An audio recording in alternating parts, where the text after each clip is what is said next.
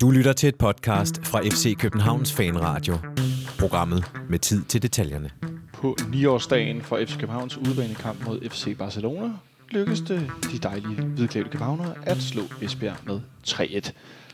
Det gør vi blandt andet ved to mål af Michael Santos, en enkelt af Peters, og så skete der lidt mærkeligt til sidst, vi skal tale om. Udover det, så spiller vi på torsdag en kamp i Kiev i Europa League mod Dynamo Kiev. Det skal vi også se frem mod i denne udgave af FC Københavns Fanradio. Velkommen indenfor. Vi skriver i dag den 21. oktober 2019. Mit navn er Jonathan Folk, og jeg har rejst mig fra mit øh, halsbetændelse dødsleje, så vi kan få lov at lave noget podcast til jer, kære lyttere, og så ikke mindst til, til os selv også, fordi at, øh, vi hjælper hinanden til at blive klogere på fodbold, og forhåbentlig også nogle af jer, der sidder derude. Til højre for mig sidder dagens tekniker, Martin Lorentzen. Han har også rejst fra sit dødsleje. Det er godt at have dig tilbage, Martin. Som var til sin første fodboldkamp i går, siden Røde Stjerne på hjemmebane, for det skal være løgn. Det, øh, det er nærmest en vinterpause. Og for mig har jeg dagens to øh, gæster. Henrik Monson, velkommen til dig. Tak skal du have. Og til din venstre sidder Jonas Christiansen. Velkommen til dig også, Jonas. Jo, tak. Øh, der er en af jer to, der sidder og øh, næsestønner ned i mikrofonen, så øh, nogle af lytterne tror, at det er øh, oktober udenfor. Det er det også. Og det er sådan, sådan en efterårsstorm i gang. Så øh, jeg ved ikke, hvem af jer der er, der skal have en øh, næsebøde om lidt, eller øh, en, hvad hedder sådan en bejmand eller et eller andet. Det kan, du det kan få, vi ikke? godt være en bejmand. Ja, det kan du få, Ja, ikke? Til dem af jer, der stadigvæk ikke har fået lyttet til Henriks øh, tur til Tyrkiet, hvor han jo var på besøg hos henholdsvis Mathias Sanka og Atiba Hutchinson, så tjek det ud. Det ligger, hvor du hører din podcast, øh, Spotify, Soundcloud, øh, hvad hedder sådan noget, iPhone podcast øh, app. App, ja. Den er indbygget. Jeg kan jo se, vi kan jo se i SoundCloud, hvor mange af, hvor mange af jer I lytter til vores, øh, vores episoder, vores afsnit.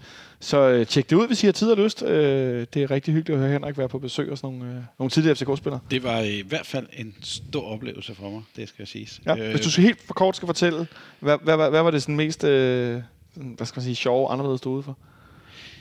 øh, jamen altså bare det at besøge det område, som de begge to bor i, er sådan et lukket område. Bor det i det samme område? De bor, som, de bor lige ved siden af hinanden. Er det et stort område, et lille område? Det er en, øh, et, et, et lille, det, eller det kan man ikke sige. Det er et område, hvor der ligger otte lejlighedsblokke, Okay, og hvor Hodge bor i den ene, og Sanka bor i den anden. ja. Og Sankas kone, eller kæreste, er gode venner med øh, Hodges øh, kone, som er dansker. Ah. Så de, har, de ser meget til hinanden, de to. Okay. Det, er, det er meget interessant. Men, men det, det er bare ikke noget, man normalt ser, fordi når man kommer ind, så bliver man for det første hentet i en golfvogn og kørt op til lejligheden. øh, øh, der står en og trykker. Hvor langt, når du siger hentet i golfvogn? Er Skal tale vi som at køre 75 meter, eller køre langt stykke? Eller? Vi snakker en, en 500 meter eller noget. Men, men du må ikke selv gå alene rundt inde på området som gæst. Nej. Hvilket også bevirker, at du må ikke selv gå over og trykke på elevatoren. Der kommer en og følger dig hen og trykker på døren, så at de også kan høre, at du kommer og siger, ja. at de har en gæst. Og så har de oppe i deres lejligheder sådan en, en iPad-lignende ting, så hvis de mangler et eller andet eller har behov for noget, så trykker man og bestiller det. Om det så er en, en, en liter mælk klokken 3 om natten, så, så, så kommer der en og henter det. Altså, man har alt. Der er gym, der er indendørs swimmingpool, der er udendørs swimmingpool, der er børnerum, der er børnepasning, der er, som Sanka sagde, der, det eneste, jeg ikke har, det er en bottler. Altså, Det har han så en iPad. det har han så i en iPad, ja. Men, ja. men, men det er de forhold, de lever under, fordi det, det, det er sådan, det foregår. Øh, hvis man lytter podcasten, vil man også høre, at Sanka for eksempel fortæller, at hver gang de er på udebane, så står der 200 mennesker i alle lufthavne, de lander i. Der står 200 mennesker ude foran deres, deres, øh, deres øh, hotel, hver gang de er på udebane. Øh, sådan er det. Altså, hvad mener du, der står 200 mennesker? Der står 200 fans. Ah, okay, på den måde. Så hvis, de over, hvis vi overnattede i Aalborg en, øh, dagen før, hvilket man, man gør i, i Tyrkiet, der tager man altid ud øh, dagen før. Det vil sige, at man mødes i camp øh, aftenen før, og så tager man afsted til udebane sammen som hele holdet. Og så hvis, når man så lander, så er man på hotellet der, og så står der 200 fans ude foran alle hoteller og, og vil have autografer og, Ja, og selfies. selfies og alt Ja. muligt. Ja. Men det er meget interessant, og den samtale, jeg havde med Sanke, for den var yderst åben og meget ærlig omkring det. Ja. Og, øhm, og så var der jo så hele oplevelsen omkring det at køre taxa i Istanbul. Det, Det, det, det tager vi en anden dag. den tager vi en anden dag, den men det er, en, det er en historie for sig selv. Ja, øhm, men øh, det lyder som sådan noget gated community. Er det det, det hedder sådan noget? Det hedder det, ja. Ja. ja. Øh, har du nogensinde været sådan et sted, Jonas? Nej, men jeg har hørt mange af de her udlandsopholdsbyer, øh, der ligger rundt omkring, hvor man nærmest ikke ser resten af, af det sted, hvor man egentlig bor. Øh, det er ofte noget, der er reserveret til krigszoner og så videre, hvor diplomater bor i fællesskaber. Men her der er det så fodboldspillere, der, der tjener lidt gode penge. Altså, det er jo sjovt, nu Sanka er jo en ret øh, jordbunden øh, øh, mand, men øh, det må være sjovt alligevel at, altså, at være så, netop så fjern for, øh, for ens omgivelser. Jamen, det er også det, han fortæller. Øhm, han, da, han, da han boede i England, da han spiller i Huddersfield, der boede han jo bare nede på en gade, Ja, ja. sammen med alle andre øh, ja. englænder. Her bliver man lige pludselig puttet ind i sådan et, som du selv kalder et community, hvor nogle af hans holdkammerater også bor. Øh, men det at køre til træning, det er også noget, man gør hver for sig. Der er Skal du heller ikke afsløre det hele? Nej, det skal jeg ikke. Men, det er sådan noget, man også gør hver Ja. for sig. Utroligt spændende at høre.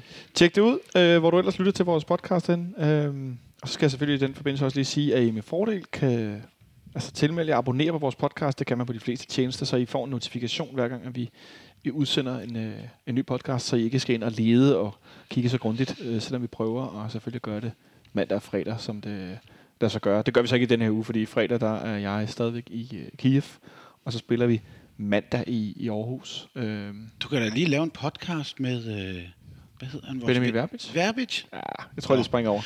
øh, hvad hedder det? Nej, men øh, så sender vi først tirsdag igen næste uge, fordi at, øh, vi lige spiller om mandagen i, i Aarhus. Så det ser vi frem til. Jeg synes, vi skal starte med at kigge tilbage til i går. En, øh, en kamp mod Esbjerg, hvor at øh, Mohamed Arami startede ind, og Niklas Bentner fik sin første start i parken for FC København.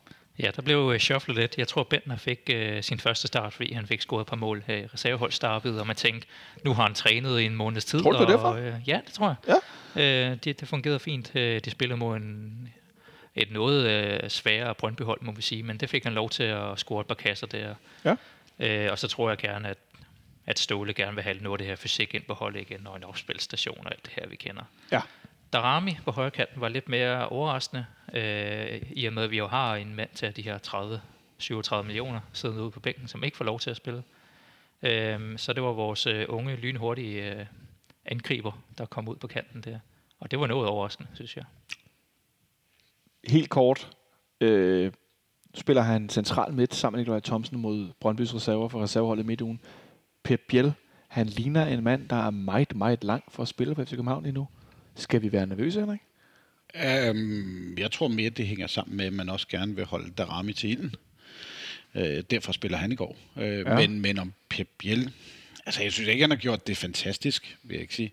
Uh, I de kampe, han har spillet, og de indhop, han har lavet. Uh, jeg har også set, at han er mange kampe blevet taget ud tidligt. Ja. Uh, så nej, men, men vi jeg læner mig lidt op af, at, at vi er i den der situation med de her udlandske spillere, der skal bruge et, et halvt år på at vende sig til klima, omgivelser. Øh, ja, der er mange ting, man skal vende sig til, når man, når man kommer til Danmark og København. Så du har tålmodighed nu? Jeg er tålmodig. Jeg er Ja. så tålmodig. Og det er godt.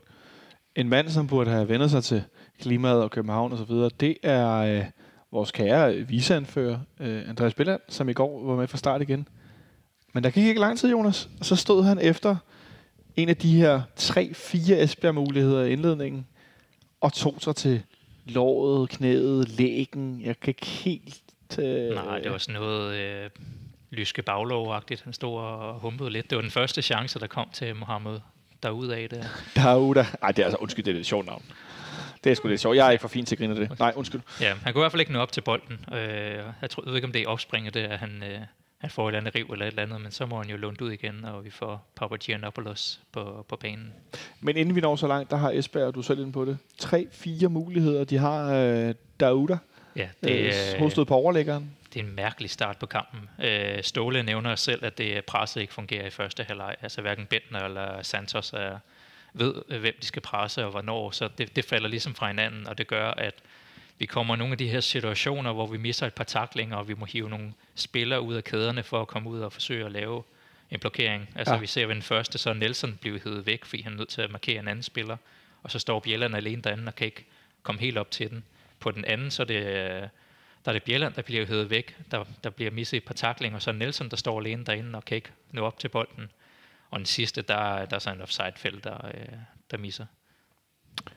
Hvor han lige misser tæmningen. Esbjerg, ja, Ja, det Mathias Mathias, Christ- Christensen er, som næsten når at lægge den for et ret flot aktion, hvis han får lagt den aflevering i dybden død. Øh, Henrik, Jonas er lidt inde på det manglende presspil i indledningen, øh, men jeg bemærker egentlig mest, at vi endnu en gang er meget sårbare over for indlæg. At vi endnu en gang ser, at de her indlæg, som ikke er hverken slået helt fra baglinjen eller meget tidligt, eller sådan, men indlæg i åbent spil, Det kan vi simpelthen ikke dække op for. Der er to ting, der hænger, hænger ind i det her. Et synes jeg faktisk, at Esbjerg spiller rigtig godt øh, det første kvarter, 20 minutter. Øh, de formår at få flyttet, som I selv er inde på, øh, også ud af kæderne, og vi kommer til at hænge en halv meter efter de der taklinger. Øh, det næste er de indlæg, der kommer ud fra højre siden, og jeg kan ikke huske, hvad en unge knægt han hedder. Øh, der, sp- der spiller deres højre bak, tror jeg, han spiller. Er, er det hjemme, her? Nej, det er ikke ham. Øh, nå, men det kan vi lige tage lige om lidt. Øh, han ligger faktisk nogle rigtig gode indlæg.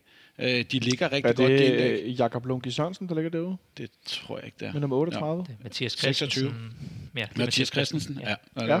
Han ligger faktisk nogle rigtig gode indlæg. Øh, og vi var flere, der stod og snakkede om, øh, hvor fanden har han lært- at lægge de indlæg, dem kunne vi da godt bruge.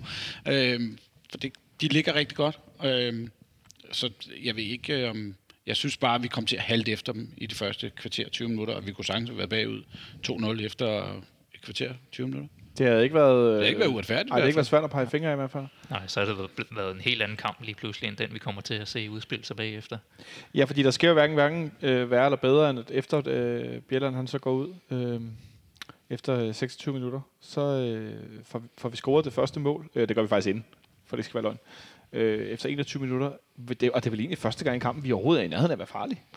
Ja, altså vi, vi har lidt optræk, som, øh, som vi simpelthen bare løber ind, der er spillere. Victor Fischer prøver at drible lidt, men, øh, men mislykkedes.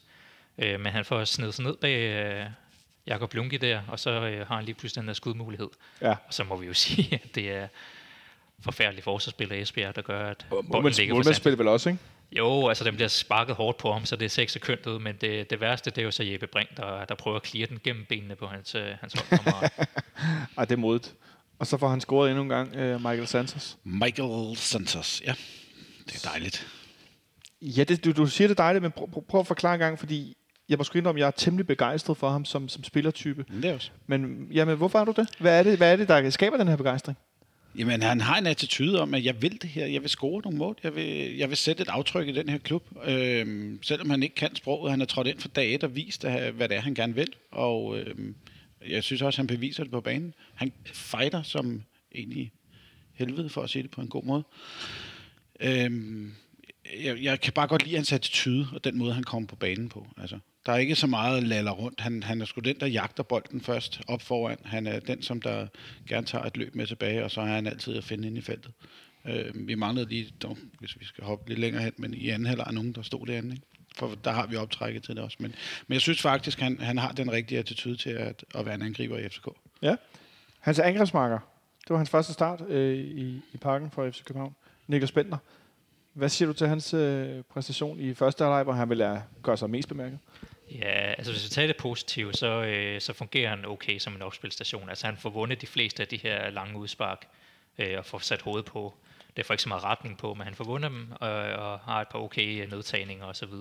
Ja. Men øh, det er som om, at det hele bare går en smule langsomt, og det er, øh, og der er nogle af de her situationer, hvor han kommer altså sådan i, i et okay løb, eller lige pludselig har bolden i nogle, i nogle fine situationer sådan med, med løb ind mod feltet. Og der, øh, der virker det helt underligt, men Niklas Bentner virker som om, han, virker, han mangler lidt selvtillid i sine egne aktioner. i de der, øh, altså, han, han ved godt, at han ikke kan sætte en mand eller så videre, så han leder lidt efter nogen at spille bolden til. Og jeg sad ved siden af, af mine kære øh, medfans op på, øh, på øverset op, og de brokkede sig godt nok over det dogne læs, der var træsket rundt og ikke kunne noget som helst. Øhm, Det, det, jeg synes, der afspejler det mest, det er for det første hans plæs- placeringsevne, når han er i feltet, og så for det andet hans manglende indløb i feltet. Det vil sige, han kan godt i nogle gange situationer, hvor vi får spillet den ud på kanten, så kommer han halsende 3-4 meter efter de andre, før han kommer ind. Altså, han kommer for sent ind til indlæg. Og når han så endelig er inde, så er hans timing til eventuelt at gå op og hætte til en bold, den er, den er jo helt, den er helt væk. Men altså taler, taler vi virkelig om en mand, som lider under vanvittig mangel på kampform.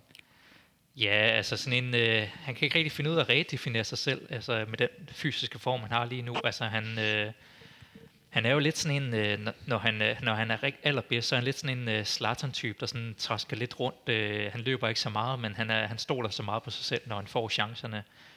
Men omvendt så er han også kommet ind med en ret stor ydmyghed i opgaven i København, og træner godt, og forsøger at, at indstille sig på at være en, en rotationsspiller på holdet og sådan nogle ting. Men det gør også, at han prøver at finde ind i det her sådan kombinationssystem i Jesse København, og det fungerer hans type måske ikke helt til.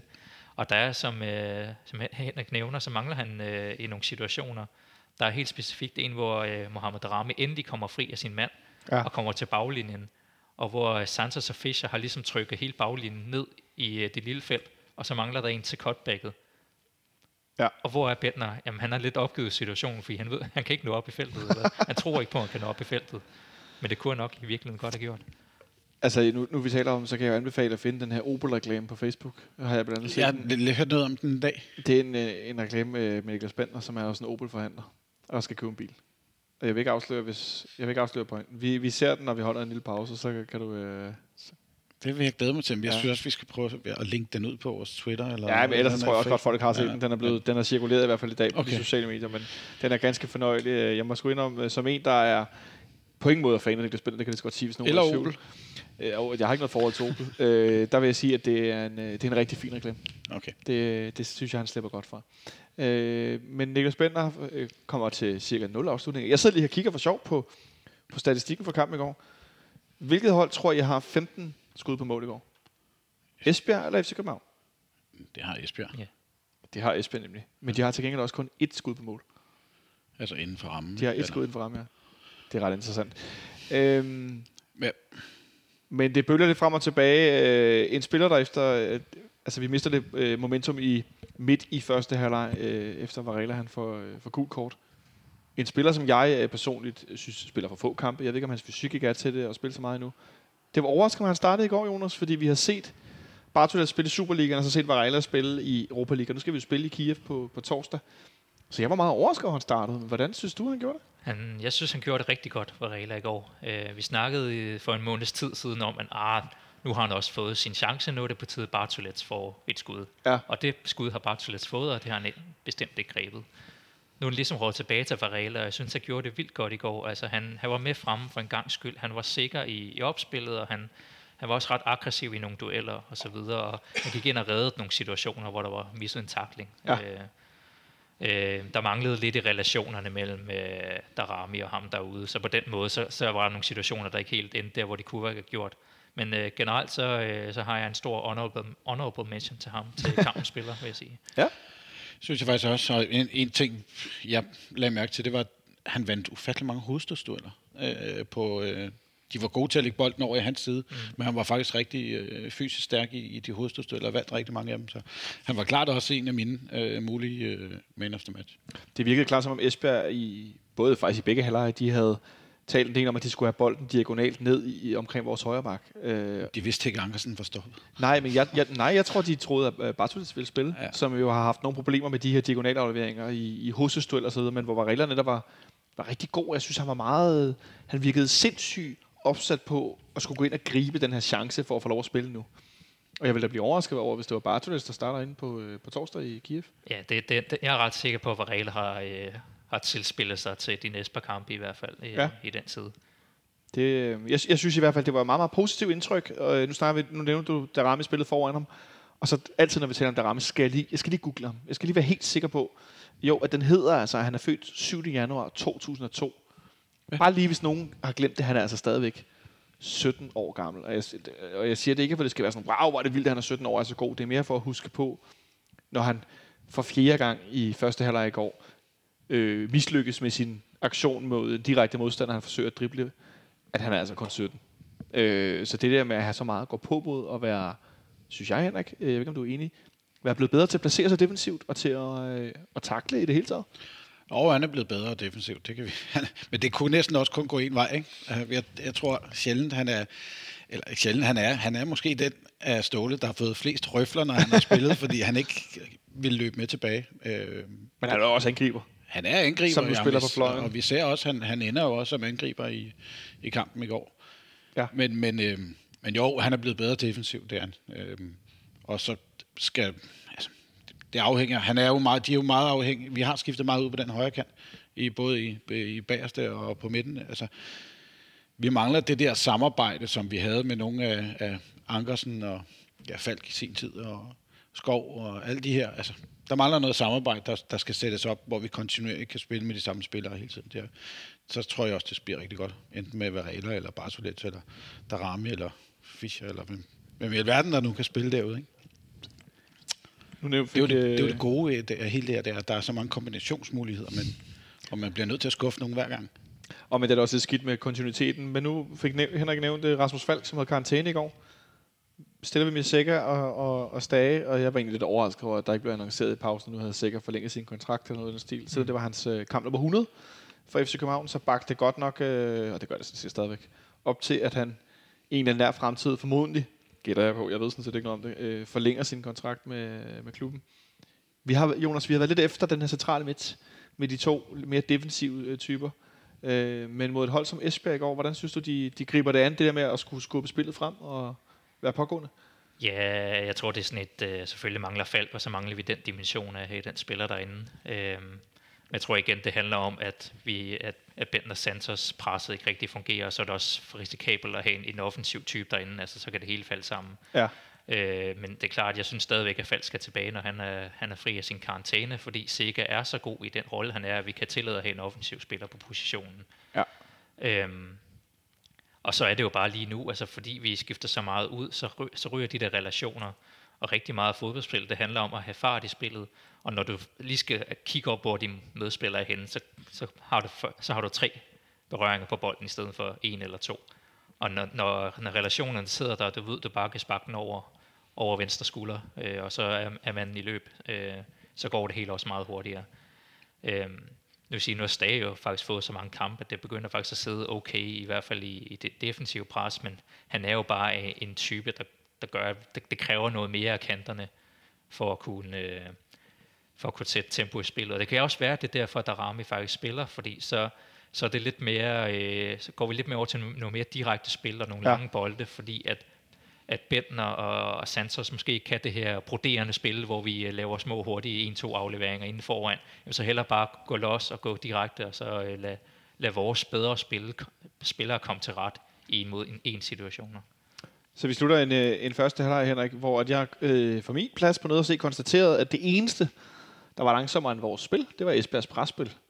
Fordi at, øh, det gik simpelthen så træt i slutningen af første halvleg. Jeg fik dem, jeg står siden af, vi fik talt om alt muligt andet, fordi der skete simpelthen Ja, det ikke var, særlig meget. nej, det gør det ikke. Det var, det var en sløj De tager fodboldkamp. pusten, da vi, øh, da vi scorer, ikke? Der, øh, Ja, så får de faktisk øh, et, et spilovertag i 10 minutters tid, og så ender det med alligevel, at der sker ingenting. Så ryger ballonen. Ja, det, så må man sige, der kører luften af ballonen, men, og så kommer Esbjerg lidt bedst ud til anden halvleg egentlig, øh, men så fik vi set noget af det, som jeg har gået og ventet på personligt. For nu talte vi om Michael Santos tidligere, som, hvis man lægger mærke til det, laver mange af de her sådan, jeg kalder det rundløb, jeg ved ikke, hvad sådan noget hedder, Jonas, fodboldtermer, øh, termer, hvor angriberen ligesom står ved siden af forsvarsspilleren, og så laver han et løb tilbage i banen, så han kan løbe i dybden. Det hedder Øh. øh. en, en, en wheel route i NFL. En real route, ja. Så rundløb er ikke helt skævt. Nej. Nej. Du må ikke, du må ikke øh, snakke NFL, når Brokke er Ja, her. det- Nej, det der ikke bold, den du stopper i kraftet med. Øh, nej, men han laver mange af de her løb uden bold i, for at forsøge at skabe øh, bevægelse selvfølgelig og for boldholderen. Og det sådan et løb, for han også lavet i går nede på egen banehalvdel. Og så ligger sikkert en øh, yderside aflevering. Hold kæft, det er Klassisk mål. Ja, men øh, er det en klassisk sikker? Ja, den der yderside aflevering. Er det det? Ja, det er tit, han laver den også sådan ud på, ud på kanten. Mærkeligt. Altså, man tænker, hvorfor skal du have bolden over til det ben? Så laver han en eller anden yderside aflevering. Han, det gør han ret Ja, han har tit. gjort det i spilfordelingen nogle gange over Ja, lige præcis. kant. Ja. Ja. ja. Nå, det, er, det har jeg simpelthen ikke lagt mærke til. Nå, Nå. Men det gjorde han. det gjorde han, og den kan egentlig ikke bedre. Det må man sige. Ja. Øh, Og og var så, han dog kold. Altså. Men der, er jo- altså, det, det er lidt sjovt, jeg tænker, ham, jeg tænker ikke Santos som sådan en meget hurtig angriber. Men alligevel uh, har han god fart i fødderne. Ja, han er jo lidt lav, så han har altså lidt hurtige ben, der, øh, der er lidt svære at holde øje med. Men altså, hold kæft, hvor har jeg savnet en spiller, der bare kan tage en, en friløber og så bare score sikkert mm. altså, over det lange hjørne. Altså, det er jo ikke siden uh, Santin, vi har set sådan en spiller, der, uh, der kan lægge den derover. Han minder nemlig rigtig meget om Cesar Santin. Det så jeg også flere, der skrev om i går, på, både på Facebook og på, øh, på Twitter. Der er sådan nogle Santin-vibes over ham. Noget mere aggressivt i presspil bevares. Nå. Men øh, altså, En anden personlighed, men øh, en, en anden frisyr. Ja, der- der er ikke så meget Asterix. det kan være, han får sådan en afbladet øh, gul skæg i stedet for. Okay, Det hvis der er nogen, der kan photoshoppe et hvidt, øh, altså et afbladet skæg på Michael Santos på en af hans billeder, så øh, vær velkommen. Det vil jeg gerne se et, øh, et billede af, bare for sjov, så vi kan give ham en Santin, øh, Sådan en albino-skæg. sådan, en Santin look. Men han får scoret meget, meget øh, overbevisende til, til 2-0 et tidspunkt i kampen, hvor at, øh, vi har fået lidt overtag tilbage, men ikke meget. Øh, lidt ud af det blå i virkeligheden. Kan man vel godt sige, at kampen var lidt i dødvand. Der skete ikke rigtig store. lidt- Nej, det, den kunne faktisk næsten være tippet begge veje på det tidspunkt. Ikke? Og så synes jeg, jeg, jeg, er bare, jeg, jeg, jeg er så glad over, at han får den der friløber, og han er så iskold, fordi vi har jo så mange gange set angriber herinde, som der bare kan formøble sådan nogle... Tænk, tænker du bestemt? Eller? Nej, ikke, ikke andet end, men så vælger man at stoppe op i stedet for, fordi man føler, at der er en eller anden, der løber ind i ryggen, og så stopper man op og skal Ja. ja. udenom ham, inden at man skal afslutte, og så, så ender det ud i ingenting.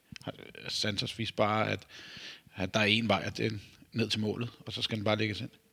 Og så fik han lavet sin øh, logo-jubel bagefter til ho- hovedet. Han forklarer fint på FCK.dk, at det er fordi, han er skør. Jeg tror sgu også, han er lidt skør. jeg tror ikke, det er, helt, det er helt galt. Når man selv siger det, så plejer der at være noget om det. Ja. Øh, så rigtig fint med 2-0 i, i starten af anden halvleg. Vi ryger ind i lidt udskiftning og lidt frem og tilbage. Jonas, hvordan synes du, kampen udvikler sig derfra? Jamen altså, så har vi jo fuld kontrol, og jeg, jeg, man kan også se, at Esbjerg de mister lidt modet. Altså, så er det pludselig lang vej øh, op. Øhm, og igen, det ender med sådan lidt... Øh, jeg synes, vi ender med en god kontrol. Øh, de kan ikke rigtig få etableret et, øh, et godt angreb før til allersidst sidst i kampen.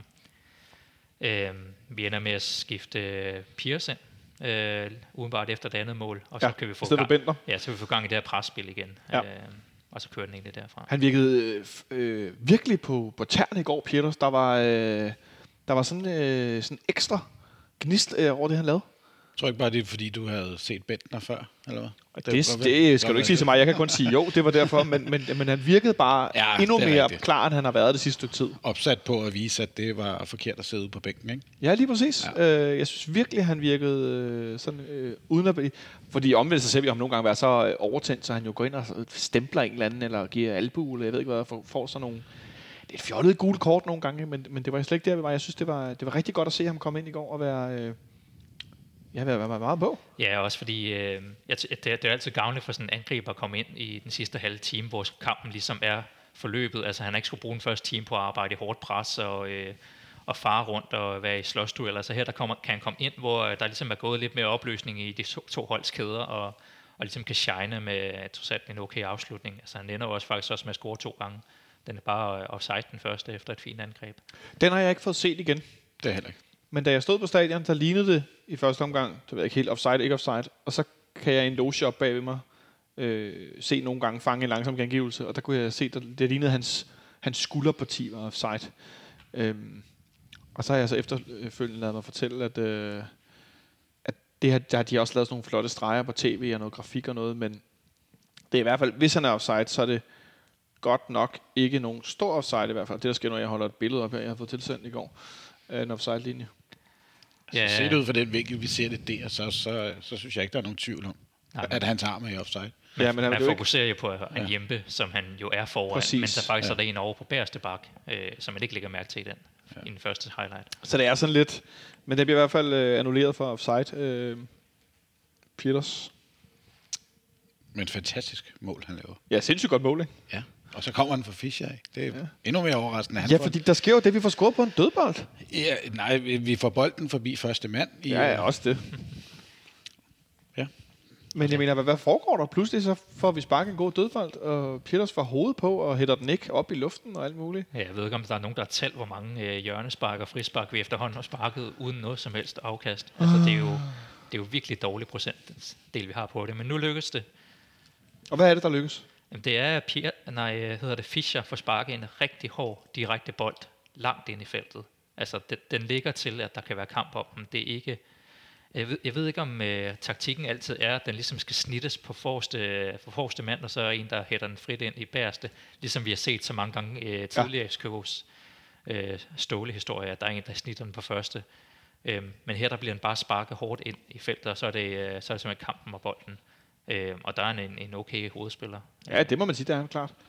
Så i virkeligheden så handler det om, at, at den ligger bolden lige på kanten af det lille felt. Den er helt derinde. Ja, den ligger der, hvor øh, målmanden og forsvaret er i tvivl om, hvem der skal tage den. Lige præcis. Den kan ikke, næsten ikke ligge meget bedre. Altså, Og så får Peters scoret også. fantastisk. Så han faktisk på nuværende tidspunkt er den samlede topscorer i denne her sæson for FC København. Det er vist heller ikke så svært, vel?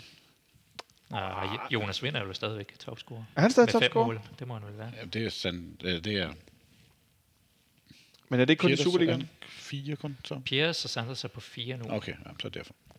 Nå, undskyld, jeg får sagt noget røv. Ja, så er det godt, du har også to til at i rette sig. Ja. Faktisk har vi både, der, i Superligaen har vi både Damendøj, Michael Santos og Pieters Soteleo på fire mål. Ja. For det ikke skal være løgn. Det er heller ikke så dårligt. Altså lige nær to af dem sidder ude, ikke? Men Ja, det, det, skulle jeg sige, det kan jeg ikke overskue at tale om. Så øh, vi får alligevel øh, scoret til 3-0, og så må man sige, at kampen virker øh, meget lukket, og Esbjerg har nærmest intet. Den, det er sjovt, jeg sidder og kigger på Superliga.dk, de har den der sådan spilovertagsgraf. Og i slutningen af kampen, der har Esbjerg simpelthen ikke én gang, der tipper til deres side. så kan jeg ikke forstå, hvorfor de scorer. Til gengæld så scorer de et mål til sidst. Og det er noget af det mere underlige, jeg har set. Øh, jeg blev så meget i tvivl, så jeg skrev på Twitter i går og spurgte øh, tilfældigt, der nu følger hashtagget FCK Live. Er det der drop, eller er det virkelig godt sparket ind? Og det var der godt nok delt en mening om. Så du starter vi med dig, Jonas. Er vi på drop, eller er vi på kongemål? Drop. Du er på drop. Ja, det får du lov at forklare om lidt, Henrik. Hvor er du hen? Jeg på virkelig godt sparket ind. Jeg stod lige... Altså, jeg, det hvor jeg så den fra, og måske også efter et par fadøl, så, så så jeg den som et godt sparket ind. Jeg var også folk, der stod rundt om mig, der stod og klappede, fordi, Jamen, jeg klappede også. fordi Det så de helt synes, det var godt sparket ind, men jeg har ikke set den efterfølgende, vil jeg sige. Nej, men jeg vil sige, når jeg så har set det efterfølgende, så har jeg godt nok været lidt i tvivl, Jonas. Fordi hvorfor er det, du synes, det er et drop? Jeg synes, det er et drop. Øh, og jeg synes også, det er, det er en diskussion i hvert fald. At, Ja, men lad os, For- det er velkommen til. ja, ja, Det er derfor, vi sidder her. jeg kan godt lide at blive inviteret med. øhm, jeg synes, det er drop, fordi at øh, Bengtsson har fået presset ham ud i en skæv vinkel. Altså, han- Bengtsson er på plads, så, Ja. det, så det er målmandens ansvar, hvis Ja. han sparker derfra, og den går ind. Og den, og den bliver sparket utrolig hårdt, og jeg kan høre helt op fra modsatte øh, indtribuen, at, at den der sådan bagstolpe, sådan ding, altså det, det, det lyder helt sindssygt, at jeg, jeg kan høre målet derfra Ja. på sådan et helt stille stadion, der står og måber. Men den, den svæver sådan lidt sjovt hen over Kalle, så det er hans ansvar i sidste ende. Når du tænker, det et drop, har det også noget at gøre med, hvor i, i selvom man kan jo se, at bolden den slår enormt meget i luften, har det noget at gøre med, hvor langt inde i målet den sidder i virkeligheden? Eller hvor er vi henne? Øhm. Øh, nu, det, det, der sker nu, er, at vi prøver at definere et drop. Ikke? Det, det er virkelig Ja. en meget god diskussion. Ja, jamen det, jeg, jeg vil heller ikke kalde det et drop. Jeg vil sige, det er målmands ansvar, og han får ikke taget den. Altså, men det, øh, det er heller ikke fordi, at han, øh, han, altså, han fejler stort. Altså, det, øh, men i sidste ende, så er det hans ansvar, fordi forsvarsspillerne kan ikke gøre mere. Det, han er sidste bastion, og Og han, han det- tager den ikke. Altså, som gammel målmand må jeg så sige, øh, det er altid målmandens ansvar og opgave at undgå, at de andre scorer. Så, så kan man vel kalde drop på stort set 80% af alle mål. Ja, men, men, er vi ikke også ude. Altså, øh, Altså, det her er sparket ind for en, en forholdsvis spids vinkel med en, en god fart i, vil jeg sige. Så, altså, sådan som jeg ser det, så, så ser det godt sparket ind. Men hvis, vi- altså, vi- hvis vi skal prøve at lave sådan en definition af, hvad et drop er, så tænker jeg tidligere i efteråret, der har Kalle Jonsson en situation mod FC Nordsjælland, øh, som er et drop. Altså det der med, eller, det der med at tabe bolden i eget mål, eller ja. altså sådan noget, det, jeg tænker, det et Boks drop. den ud i eget felt, eller... Jeg har set nogle gange i langsom, øh, den her scoring, og jeg lægger mærke til, hvordan øh, Kalle han laver den her bevægelse, som målmanden laver, hvor de ligesom ser bolden forbi. Han laver det der kig over skulderen, ligesom for at se, hvor den ender hen. Og, Og så der- går den så ind. Mm. Men hvor jeg sådan tænker, okay, så er det lidt, altså når man prøver at se en bold forbi, og så brækker den og går i mål, men ikke, altså den sidder jo ikke oppe i hjørnet. Det er jo ikke som Nine Golans scoring fra Cagliari i går, den skal vi få et link til bagefter, Ja, ja, hvis I ikke har vildt. set den.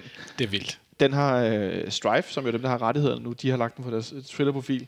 Det er fuldstændig absurd smækket ind. Det er noget af det bedste, jeg har set i meget, meget lang tid. Ikke? Han har også en lidt historie for at lave nogle mål. som at se Delaney's mål herinde mod... Øh, Der er sådan lidt Delaney Brygge. over det, ikke? Mod Brygge. Øh, men det er jo ikke sådan, at han ligger den helt op i hjørnet. Og For mig er det egentlig der, at, hvad skal man sige, droppet, eller målmandens ansvar, som du kalder det, Jonas, det er meget diplomatisk for øvrigt. Det begynder at opstå. Det handler om, når, når den er for langt inde, den sidder ikke helt op i hjørnet. Øh, han kunne, altså havde han løftet armen, havde han formodentlig reddet den. Men fordi bolden brækker i luften, så er den så tæt på ham. Ja, præcis. Også fordi, altså, som, som Henrik siger, den er presset ud i en, i en spidsvinkel. Det vil sige, der er kun altså, så meget, øh, så mange meter, som han ligesom kan sparke den ind på i forhold til med målmandsposition. Ja. Øh, men det, det kræver, at han reagerer hurtigt, for at han skal tage den. Øh, ja. Og så det, det er sidst i kampen, vi fører 3-0. Jeg tror også, der er sådan, det kom lidt ud af ingenting. Jeg tror også, øh, selv forsvaret var overrasket over, at der lige pludselig blev sparket derfra. Nu gør det, vi, det- vi, vi ser den lige en gang til, mens vi taler om det, fordi at... Øh, hov. Så døde din computer. Blue screen, som altid, når man skal vise noget.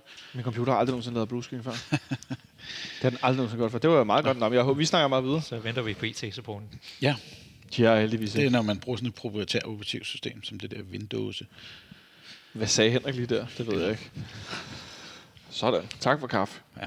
Vi får vundet kampen 3-1 med den her lidt underlige afslutning, men alligevel en, en temmelig overbevisende sejr, selvom det startede øh, noget shaky. Jonas er inde på Varela med honorable mention. Øh, Peters laver et godt indhop. Øh, vi får snakket lidt om Bentner, der har en, øh, lad os kalde det, tv- tvivlsom indsats. Er der ellers nogen, du vil, du vil fremhæve, Henrik? Nej, fordi jeg, jeg vil godt bakke op om Varela, er vores, faktisk vores man of the match. Du vil på gøre det som af, På trods af, at jeg også synes, at Santos laver to mål og gør det rigtig godt. Ja, det var, det vi var, forsøgte faktisk, at, og på de pladser, hvor jeg stod, prøvede vi faktisk at få Bentner til man of the match. Så vi fik rigtig mange omkring os til at stemme, bare for at få man of the match, fordi jeg synes, det kunne være trakomisk. Det var bare...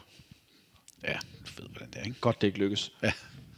Er der nogen andre, vi skal have nævnt, som øh, gør, gør en ekstra god indsats i går? Eller nogen, der gør en super dårlig indsats, vi også skal have nævnt, som skal, øh, som skal op sig? Vi kommer ikke udenom Seca. Altså, han spiller jo igen. Altså, han, nu har han haft den ene dårlige kamp, han, han skal spille i sæsonen, ikke? Og det var ikke i går, fordi der igen er han bare den der motor, der løber alle bolde op og alle modstandere op, og, og så tager han bolden fra ham. Altså, han, igen, en komplet indsats, men altså, han er jo svær at vælge som man of the match hver eneste gang, fordi han bare er outstanding til den her Superliga. Altså. Hvor mange gange havde vi Robert Skov som man of the match i sæson? Det kunne være sjovt at lave en optælling på. Så, Nej. sindssygt, mand. Men er der nogen andre, vi skal have Jonas? På Øh, plus- eller minussiden? Nej, jeg sagde honorable mention til Varela, fordi min man of, man of the match er Santos, fordi han er forskellen. Ja. Øh, han- han, er, han står det rigtige sted i feltet, når fejlen opstår, og han får scoret ved den her friløber. Men derudover synes jeg jo faktisk, at Varela er den bedste spiller i hele spillet generelt. Ikke dårligt. Mm. Ikke dårligt. Øh, egentlig godt indhop af Papagiannopoulos også. Altså forsvaret fungerer faktisk væsentligt bedre, efter Bjelland går ud. Ja, fordi det var egentlig det, jeg ville slutte med at tale om nu, når vi lidt har kåret Varela eller Sikker, eller hvad vi nu vælger som, øh, som man the match. At det er påfaldende, at vores viseanfører, Andreas Spiller, starter inden, øh, bliver så skadet, men at det virker som om Papagiannopoulos og Victor Nelson passer meget bedre sammen som forsvarsspillere. Siger jeg, uden at have den store sådan... Den ene type er sådan her, og gør sådan her, og den anden er sådan, men det, de virker bare mere komfortable med hinanden. Jeg, jeg synes ikke, der var forskel på Papagiannopoulos og Bjelland i deres øh, individuelle præstationer, men der blev forskel på Victor Nelson. Han var enormt usikker med, med Bjelland, og der, der var som om, der var, de var i tvivl om, hvem der skulle tage hvad. Øh, og det var derfor, der opstod så mange chancer i starten, selvom der er sådan nogenlunde etableret forsvarsspil. Øh, men det var ligesom om, da, da, da han gik ud, så, øh, så var han klar over sin rolle igen, og så begyndte han at vinde sine dueller og stod det rigtige sted og, og hætte boldene væk. Og jeg ved ikke, om det er bare fordi, de har fået så mange kampe sammen efterhånden, eller om, der er, eller om han er usikker på sin rolle ved siden af Bjelland, som kommer ind som den her store general. Hvad siger du, Henrik? Jeg ved ikke, om jeg så meget- jeg lagde, faktisk ikke engang mærke til, at Bjelland var blevet skiftet ud, fordi der var jeg gået på toilettet, så kom jeg op igen, så siger jeg, hvor fanden er Bjelland? Han har sikkert også autis. Ja, Nej, men øh, nej, altså, jeg, jeg, jeg, har ikke en finger at sætte på um, Papalinopoulos' uh, indsats, fordi jeg På, på hvem? vil han hænge der, øh, på hans indsats. Sådan, øh, fordi, som du selv siger, altså, han er med til at løfte en Victor Nielsen, som er shaky i starten. Øh, jeg tror kun, der er en i Europa, der lavet et, et bedre indhop her i weekenden, end, øh, end Papa G, hvis jeg må sige det, det så i stedet for. Var det Peters? Nej, det var corner, tænker jeg. Ah, corner. Skal vi ikke tage ham, ham sammen med Ja, det tager vi senere. Hvem fik I, fik I kåret Sikker, eller Varela som helst match? Jeg, jeg, jeg siger Varela. Santos. Og du er på Santos. Jamen, så siger jeg Sikker, så har vi en af hver. Ja. Så lad os snakke om corner om et øjeblik, når vi ser frem mod kampen i Kiev. I skulle have haft en lille pa- pausequiz. Det fik I ikke. Så nu laver vi det som en lille, I kan tænke jer om, inden jeg siger noget. Hvor mange øh, håndboldhold i Ukraine hedder noget med Kiev? Ja, det er sådan en lille quiz, I lige får. Imens så kan jeg fortælle om, at øh, der er en 2-3-400 øh, FC Københavner, der rejser til Kiev her senere om ugen for at se fodbold. Øh, det er sådan, at klubben har sørget for øh, billetter til kampen, så man har skulle skrives op og så videre. Jeg har fået en mail i dag om, at jeg skal møde op og øh, have den her mail med, der står et nummer i. Der er mit nummer sammen med mit, mit away-kort, som ligesom matcher med hinanden, så man kommer ind på stadion. Så I får ikke en fysisk billet. I skal bare vise en mail. Det, ved jeg ikke noget om. Det, Nå. jeg tror, jeg får, en, jeg får udleveret en fysisk billet, tror jeg. Okay, ja. Du skal sidde og tænke over, mange øh, håndboldklubber, der hedder noget med Kiev. Jamen, det gør jeg også. Øhm, og øh, jeg glæder mig til at se øh, forhåbentlig nogle af jer lytter derovre. Jeg tror, det bliver en, en sjov oplevelse. Jeg har så kigget på vejrudsigten for Kiev. Øh, den er noget omskiftelig, skulle jeg sige. Eftersom at øh, det om dagen derovre kan blive op til 20 grader, men om aftenen kan blive ned til 7. Så det er noget med at have shorts med og have lange bukser med. Det, for Og eksempel det er er jo der, klokken 21. på kampdagen er der 19 grader om dagen og 7 grader om aftenen. Oh, ja, klokken 21, ikke? Ja, det, det, bliver, det bliver koldt. Men øh, de andre dage er der, øh, jeg skal over onsdag, 21 grader, 19 grader, 20 grader, 18 grader, 18 grader. Så øh, det bliver en, øh, en lidt blandet øh, fornøjelse, men jeg tror, det bliver sjovt. Nå, har I fået tænkt over, hvor mange øh, håndboldklubber, der hedder noget med Kiev? Altså, du havde ikke stillet spørgsmålet, hvis det ikke var sådan ekstraordinært. Så jeg går med mit PC-svar, der hedder 15. 15, siger Henrik. Ja, og jeg har tænkt sådan noget 8.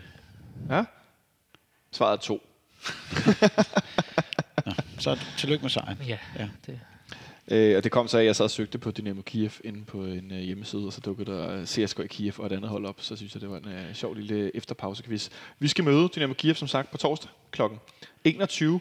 Dansk tid, Henrik, fordi det er nemlig kl. 22 i Ukraine. De er nemlig en time foran. Oh, det bliver rigtig Så dejligt. det bliver sådan en kamp til midnat, og så skal man ud derfra. Øh, det bliver rigtig flot. Øh, det bliver lidt som i, tror jeg, i Madrid, hvor det jo også var hunde hammerne koldt mod Atletico her, øh, for ikke så lang tid siden igen. Øh, det var fandme koldt til den kamp. Der havde jeg ikke fået den store sweater på den på, i lejligheden, jeg, vi har lejet. Det var noget råd. Må man øh, spørge ind til din øh, research omkring Kiev? Hvor ligger stadion i forhold til by? Og, Sta- Stadion ligger en lille smule syd for centrum i øh, Kiev. Jeg skal faktisk bo øh, noget, der ligner 450 meter fra stadion ved tilfældighed. Øhm, det er vel heller ikke så skidt, endda når kampen er slut det er klokken. en lille smule uden for centrum. Det er øh, lidt ærgerligt i forhold til sådan at være turist. ved vi, om de spiller på deres normale stadion, eller deres olympiske... De spiller på det olympiske stadion, hvis jeg ikke tager meget fejl. Den Øh. hedder, ifølge hvad jeg sidder med her, Olympiske National Sportskompleks. Det er det, de spiller, ja. Den store af dem. Det er nemlig det store af dem, ja. Øhm, det, det glæder mig til at opleve. Jeg har hørt at, øh, fra, en, fra en bekendt, som har en, øh, en kone, som er fra Ukraine, der har været der nogle gange. Det er et ret vildt stadion, en, øh, en FCK-fan. Øh, så jeg, øh, jeg glæder mig meget til at opleve det her. Øh, det, jeg har ikke før været på sådan et, et, et så stort stadion med løbebane, som det minder jo lidt om det olympiske stadion i Rom, for eksempel. Der har jeg ikke været noget. Berlin? Berlin har jeg heller ikke været, nej. Øh, så det glæder mig Aarhus. til. Undskyld. Aarhus. Det er ikke Olympisk Stadion, bare Ej. så du ved det. Ej, Det kan det blive. Undskyld, guys. Vi laver lige en lille, lille detur. Aarhus, plads til 19.000 og noget Ja. tilskuer, lukker 22-23.000 ind. 22 148, tror jeg, det var. Hvad fanden foregår der? Men det kom lidt bag på dem, der var kommet så mange. De har givet, øh, stiften, der har købt alle billetterne og givet dem gratis væk. Ja, Stuk og Sandø. Jonas, hvordan havde du reageret, hvis vi havde lukket 3.000 for mange tilskuere ind i parken i forhold til organisation? Og sådan noget? Hvordan, hvad, hvad har din umiddelbare reaktion været? Øh, det ser lidt sjovt ud ude på, øh, på de her øh, meget, meget stejle trapper, vi åbenbart har. De er jo helt til at sk- skvatte ned af, som folk siger. Men hvordan, hvordan havde du reageret, hvis vi havde nu siddet her i dag, og der i går havde været 3.000 for mange tilskuere til en kamp? Jeg ved ikke, om jeg har stået og kigget op mod kontortårnene, de har stået deroppe alle sammen. Hvordan har man fundet ud af, hvor mange der var? Fordi hvis man har stået og talt dem, så er man jo på et eller andet tidspunkt må sige, hovsa, nu er vi nået til max kapacitet, så Jo, lukker vi. men du scanner men, der, og du scanner der, og det er jo ikke, fordi det nødvendigvis går ind i en stor samlet tæller på en gang. Nej, men jeg ved heller ikke, hvordan det har været, det her med, at stiften havde købt alle billetter, og så man så skulle afhente en fysisk billet et eller andet sted, fordi så ved man også, hvor mange billetter man havde uddelt. Ja, men det går på, at, jeg kan ikke huske, hvad det præcis tal er, men herinde i, i parken, at der, hvad hedder det, der oh, ja. regner man også med, at der er, hvad er det, En overhead på de omkring. 12-15 procent af de billetter, som er Ja. sæsonkort eller aktionærbilletter eller købte billetter, at de ikke bliver benyttet. Ja. Så man deler alle billetter ud, og så dukkede alle folk bare op i går. Ja. Det havde de ikke lige regnet med Pis. øh, mod Silkeborg. Øh, for øvrigt en, en flot, flot kamp. De fik tabt 4-3 AGF. Det var øh, yderst imponerende, men øh, gode højdepunkter. Superliga.dk, tjek de, de højdepunkter, hvis ikke I har set dem. Jeg synes, det er ganske underholdende. Ja. Og nogle gode mål undervejs og sådan noget. Nå, det var AGF. Det har ikke noget med Europa League at gøre. Der kommer de formodentlig aldrig nogensinde hen i det her århundrede. Jonas, du har kigget på Dynamo Kiev, Ja. som vi skal møde. For det første, så skal vi lige nævne, de har en god gammel kending. Benjamin Verbitz. Ja. Hvordan går det med ham i Kiev? Øh, det går jo okay med ham. Øh, han, er, han er en af profilerne på holdet. Øh, de, har en, de har en masse kantspillere, så der er, der er lidt De har rotation. en masse kantspillere. ja, så på den måde. Men øh, han, er, han, han klarer det godt dernede, og jeg tror også, der bliver holdt øje med ham for, for lidt større destinationer. Øh, Ja, okay, det, det går så godt for han, ham. har- han har rundt nede i med syvtallet. Øh, han spiller nogle gange lidt angriber, men hovedsageligt over på venstre kanten i sådan 4-3-3 eller 4-2-3-1. Det minder meget om, hvordan det gik øh, herinde, var lige vil sige, i forhold til hans, hans øh, placering og så videre. Jeg kan godt se, når jeg kigger på deres trup, de har en af- afsindig masse midtbanespillere, men tre angriber. Jeg tre, øh, de har ham Fran der, som øh, er den primære angriber, og så har lige købt ham der, Rodriguez Gerson, øh, som også har fået en del kampe. Fra Luxembourg, som spillede mod Danmark den anden dag i Aalborg. Ja, en, præcis. øh, virkede temmelig ufarlig. Ja. Jeg ved ikke, om det går bedre for ham på, øh, på Kievs hold. Det gør det. Han har fået scoret øh, Han har scoret to mål i seks kampe, kan jeg se. Til gengæld skal man lægge mærke til deres højre kant, Viktor Shyhankov. Øh, han er den næste store øh, stjerne for Ukraine. Er det ham, der staves T-S-Y-G-A-N-K-O-V? Ja, øh, jeg, jeg gætter jo på udtalen. skal Jeg skulle sige. sige, men jeg lader dig stå for udtalen af Shankov. Ja, øh, men han, øh, ja, han er, tror, han er fyldt 22, eller også er han stadigvæk 21. Øh, lynhurtig, øh, trækker ind til venstrebenet. Øh, 21. 21. Han bliver 22. Øh, Øh, 15. og følges af Bayern, Barca, Manchester-klubberne osv. Okay, han er en, øh, han er en, en, en hot spiller. Jeg øh, falder straks over navnet Carlos Di Peña, og tænker, kan vide, om han er i familie med Ivan de la Peña, men der mangler et lærer, så han får også for Uruguay. Så øh, der er nok ikke meget at komme efter der. Hvad skal vi ellers øh, holde øje med for Dynamo Kiev, øh, Jonas? Øh, de har en, også en ung, god vensterbak. Øh, deres målmand er skadet. Ja. Det kan være en fordel, og en af deres øh, primære centerforsvar er skadet. Øh, hvis det skal kunne, øh, kunne give en smule. Øh, Så også fem målmænd. De har sådan en, øh, en, en CV-type øh, på trænerposten. Det er lidt sjovt. Øh, Hvad hedder han? han hedder øh, Oleksiy Mykalashenko. Hold du op et langt navn. Øh, når du siger CV-type, er det så fordi, han optræder en transfersvætter, hver gang de signer en ny spiller, eller hvor er vi henne?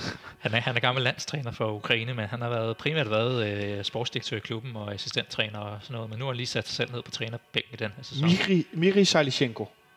Ja. Siger jeg med alt for meget tryk det forkerte sted, uden tvivl.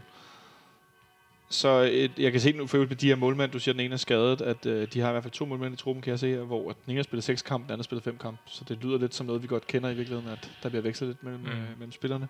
Skal jeg prøve at se her, om jeg ikke lige hurtigt kan finde ud af, hvem det gjorde deres nummer et, Georgi Bushkan, i weekenden. Det var ham, der spillede i weekenden i hvert fald. Ja. Om, det er så den, om det er ham, og han eventuelt blev skadet den kamp, det tør jeg ikke sige. Mikkel Duhlund er stadig skadet. Øh, ung dansk talent, som har haft noget svært tid i, øh, i Ukraine. Man kan også se DR's fine dokumentar om, hvad hedder det, stjerneskuden, eller de ko- kommende stjerner, eller sådan noget i den stil. Og Jonas Vind også er med for øvrigt. Meget fin øh, i en 3-4 afsnit, hvor mange der.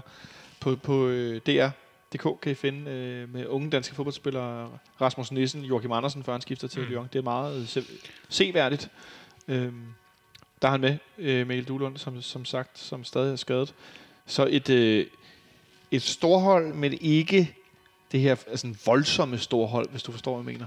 Altså, det er ikke den typiske øh, østeuropæiske rimandsklub, øh, hvor at de har 14 brasilianere og sådan noget. Nej, lige præcis. Det er ikke Shakhtar Donetsk, som fører den Nej. russiske liga med, eller ikke russiske, undskyld, ukrainske liga med, altså en, 10 point, tror jeg, det gør. ja, øh, helt vildt, altså som er bedre. Øh, Ja, men, men stadigvæk godt hold, og Dynamo Kiev, øh, sådan rent historisk, er jo et af de her vugger i, øh, i fodboldhistorien, øh, primært på grund af Valery Lobanovski, øh, som er en af de største trænere i, øh, i fodboldhistorien.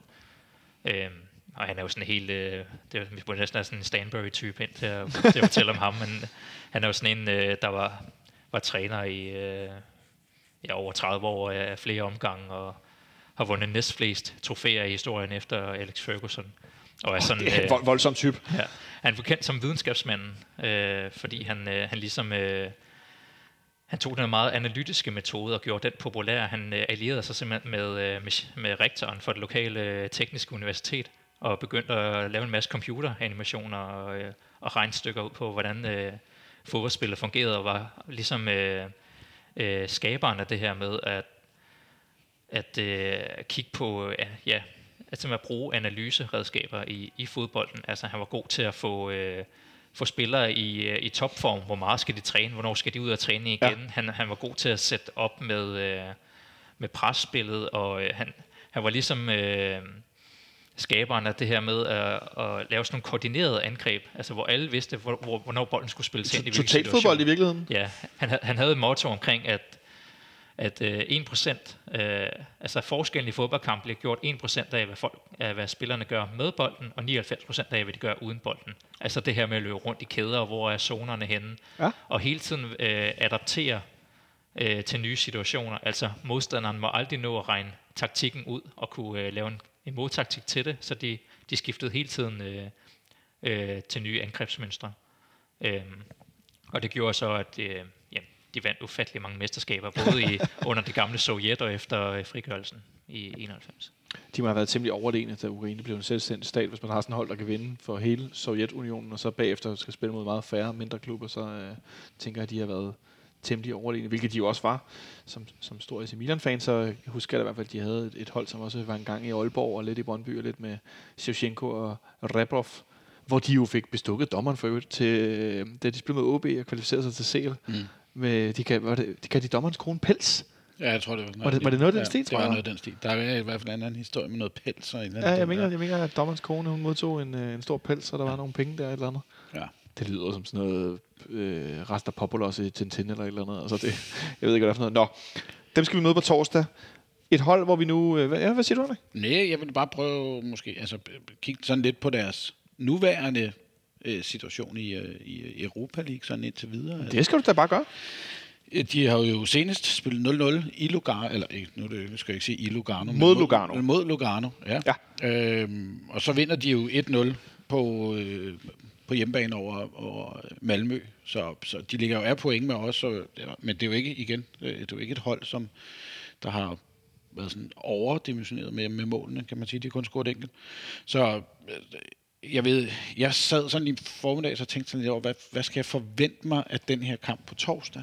Skal jeg forvente, at vi skal være glade for en 0-0, eller skal jeg være glad for, at vi skal vi vinder 1-0? Altså selvfølgelig vil jeg altid være glad for at vinde 1-0, men jeg, jeg har en eller anden mavefornemmelse af, at et 0-0-resultat vil være fint for os. Vi taler om et hold, som grundlæggende ikke lukker særlig mange mål ind. Øh, de ryger ud til Klub Brygge i Champions League-kvalifikationen, hvor de taber øh, 1-0 på udebane, og så spiller de 3-3 på hjemmebane.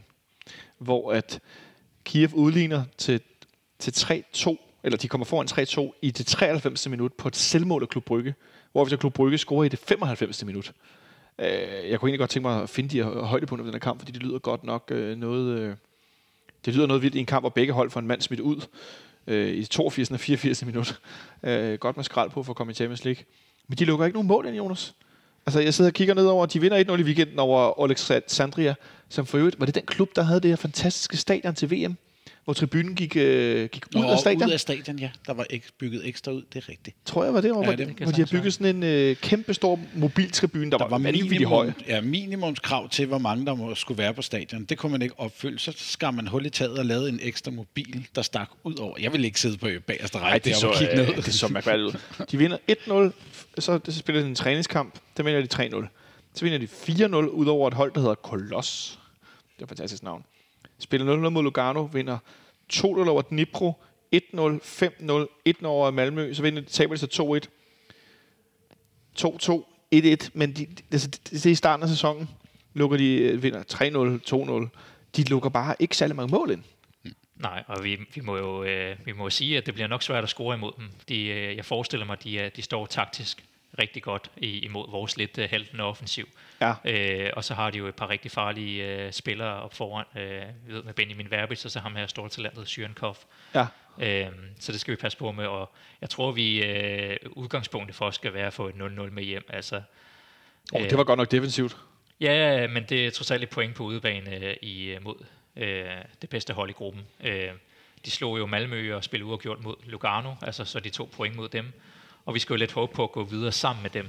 Ja. Og nu har vi jo så det her dobbeltopgør mod Kiev, hvor vi skal håbe på at få point eller to med, og håbe på, at øh, Malmø og Lugano, de ligesom, øh, øh, hvad hedder det, Ja, Monson vil godt have 6 point. ja, tager, tager point for hinanden. Ja, selvfølgelig. Øh, på den måde.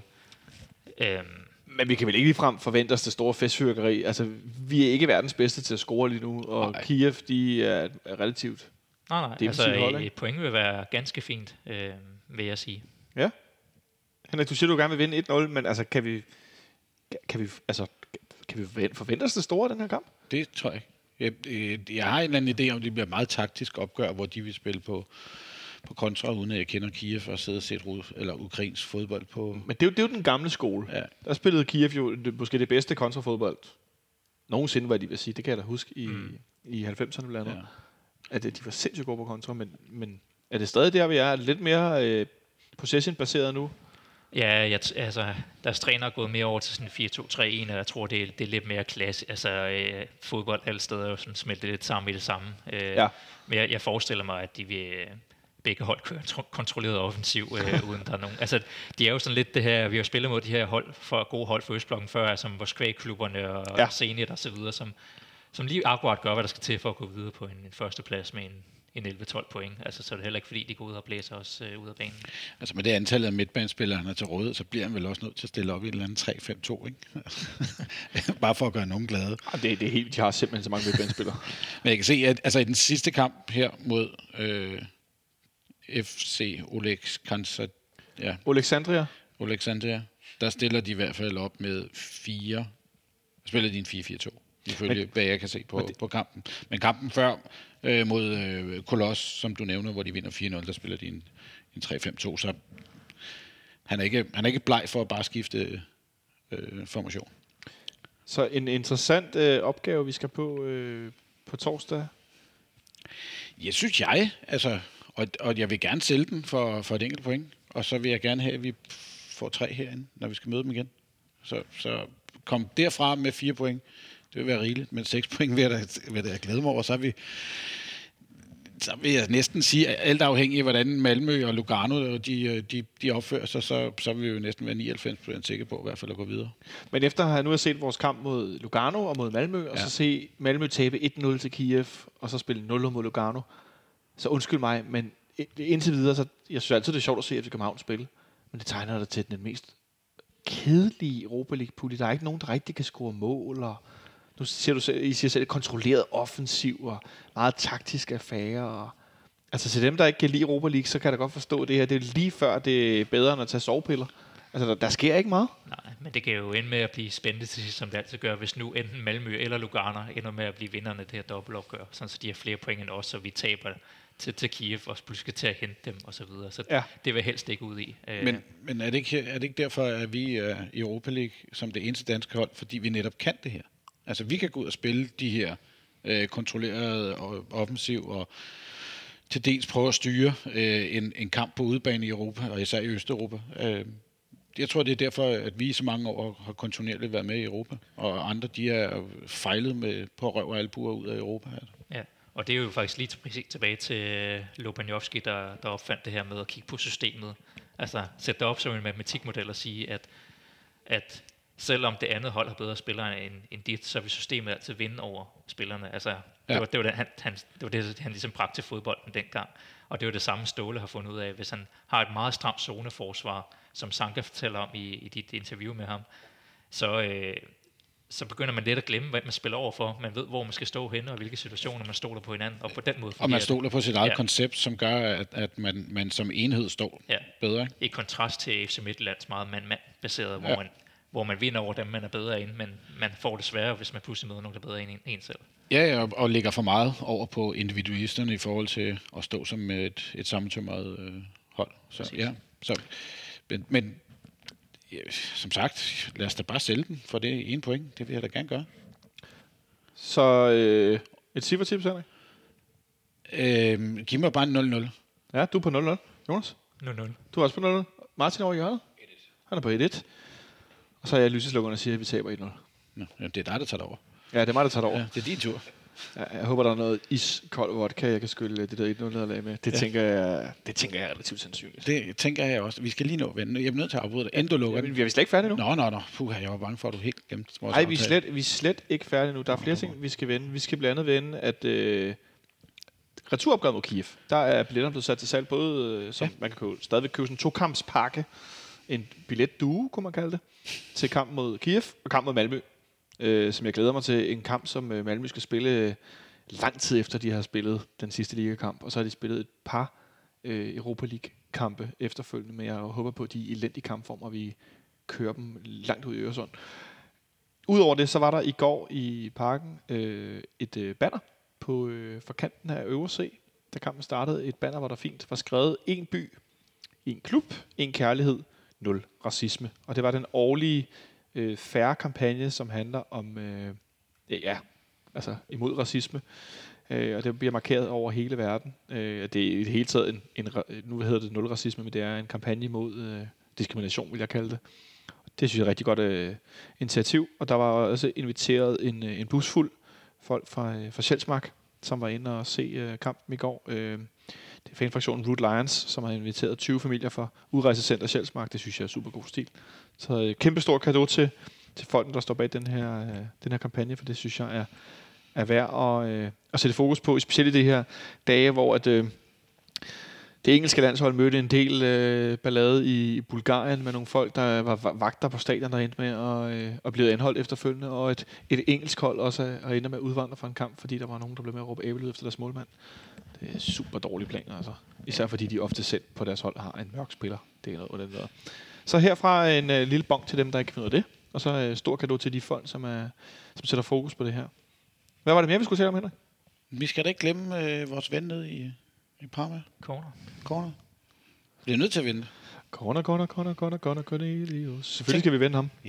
Tænk, at vi skiftet ind efter 12 minutter På hjemmebane på hjemmebane. på Parma mod Genua, Ja, som var uden Peter Ankersen fra start. Han blev også skiftet ind. ja den, den når vi til. Nej, den når vi til. Den når vi til. Men Corner blev skiftet ind. Og så prøv lige at hjælpe mig en gang. I har, begge, har I begge to set det her tre mål?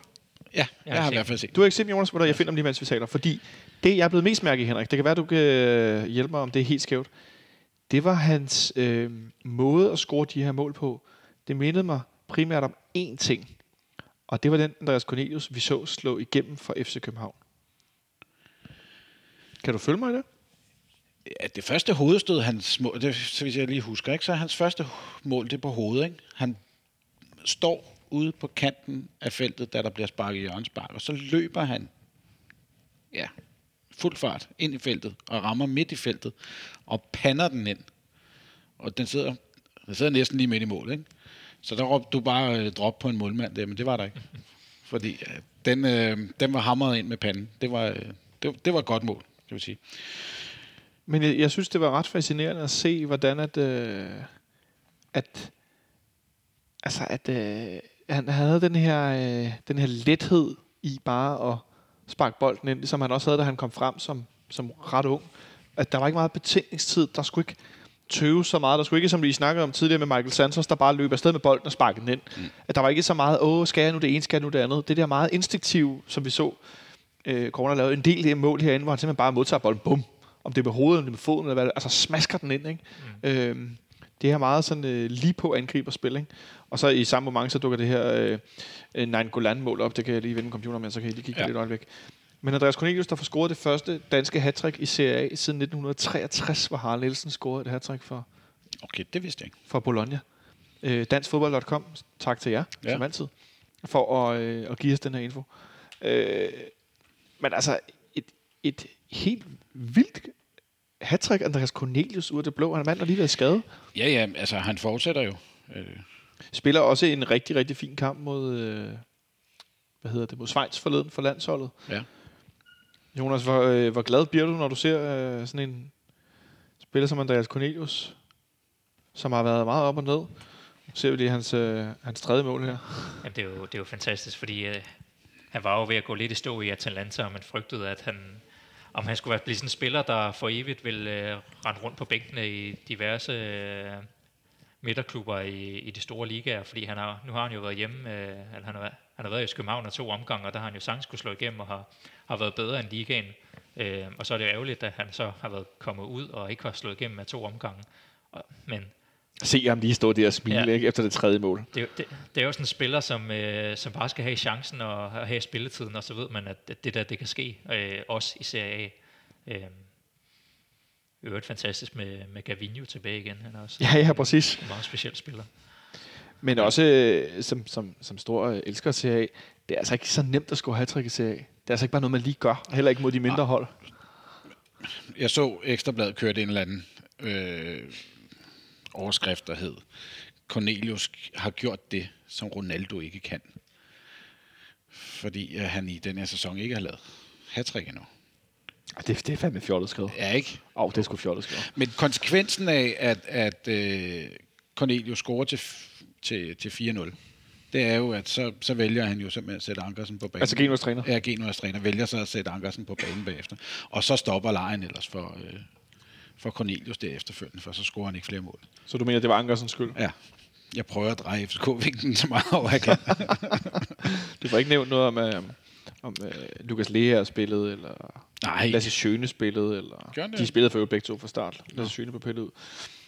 Men en, en, øh, en 5 sejr til Parma, det kan vi da godt lige øh, give på, øh, løfte med hatten for, når det er corner, der scorer hat Så øh, held og lykke i fremtiden, Ja. ja. Andreas.